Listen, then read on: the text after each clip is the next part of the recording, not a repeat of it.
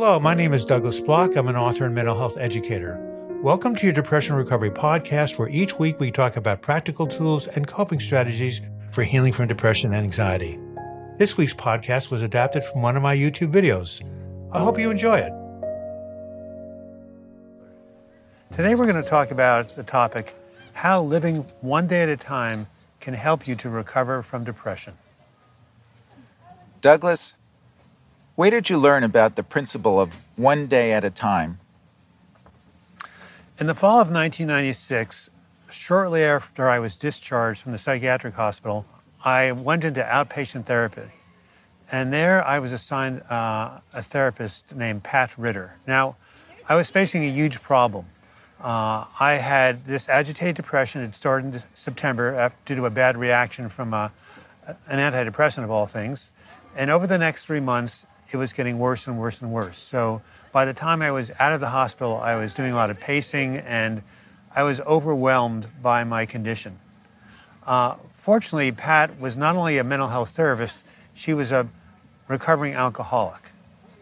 And uh, she said to me, You know, I can imagine in your situation, it feels like you're someone who's lost at sea. You've been shipwrecked and you're, you're treading water trying to figure out how to stay alive until, you know, help comes. You need an emotional life raft to keep you afloat. And I said, How do I do that? She said, Well, in AA, we have something called the 24 hour plan or one day at a time plan. Instead of promising never to drink again, we just promise to stay sober for 24 hours. So, whenever you think about this overwhelming pain you're in and how you're going to survive in the long run, it's too much.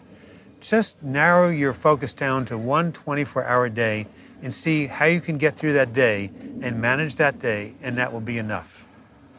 When I heard this, I agreed with Pat's idea. And so, working together, she and I created what I called my 24 hour or my daily survival plan for living in hell. I write about this on my website. And what this consisted of was coping strategies that would help me get through not only each day, but sometimes each hour, each minute, and each breath. Because I was dealing with depression and anxiety, we had to uh, put together a various combination of skills, which I divided into four parts uh, physical self care, emotional self care, uh, social support, and spiritual connection. And I write about these again in my book and on my website. And this plan of living a day at a time and getting through each hour and minute and sometimes second allowed me to stay afloat until eventually my condition resolved. How can people watching this video live one day at a time?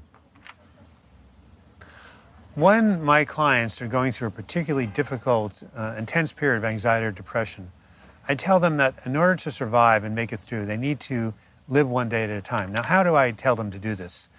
The key is to structure your day with a series of low cost, doable activities and string them together to create structure for the entire day. For example, you might get up in the morning, first thing you do is maybe meditate, then write in your journal, uh, eat some breakfast, take a walk, maybe go to the community center or the gym and work out, maybe later on, you know, have lunch with a friend. Uh, maybe after that, maybe go to an appointment or see your therapist. But by putting these little simple activities together, by the end of the day, you'll have made it through, you know, a 24 hour period and be ready for the next day. So this is basically how you do it. You basically put together this, this plan where one activity follows another. Now, if you have a job, a part-time job, a volunteer job, that can provide the structure. But especially for people with anxiety, structure is essential. There was a line in a, in a, Bob Dylan song called "Too much of nothing makes the fella mean." Well, it doesn't make a fella mean; it makes the fella anxious in this particular case. So, uh, so by you know, there's an old saying. Uh, what is it? Yard by yard, life is hard. Inch by inch, it's a cinch. Put together your life inch by inch, and that will make a huge difference. What if, instead of staying in the present, your mind races to the future? Well, when that happens, the first thing to do is to notice that your mind is in the future. Uh, because when your mind is in the future, you're going to do something called catastrophizing or imagining the worst. And pretty soon you're going to be all worked up over nothing. So when I notice myself going to the future, I say, oh, I'm in the future. Cancel, cancel. And then I basically refocus on the present. Uh, one good way is just to take a deep breath and just feel your feet on the ground and ground in your body. Uh, Also, it helps calling a friend. As soon as you're on the phone with somebody, you're in the here and now talking with the person. Maybe taking a walk around the block or listening to a relaxing piece of music. Anything that gets you back into the here and now. Because that's where we live and that's where the point of power is to make changes. And that's where you cope one day at a time in the present tense. This has been Douglas Bloch. Thank you for listening to this podcast. I hope you enjoyed it and learned something from it.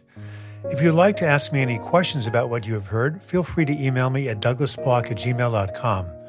That's my first and last name, all lowercase, at gmail.com, without any dots or underscores.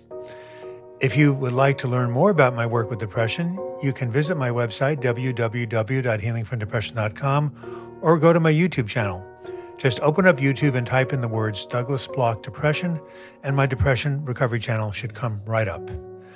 Finally, I would like to remind you that depression and anxiety are treatable conditions.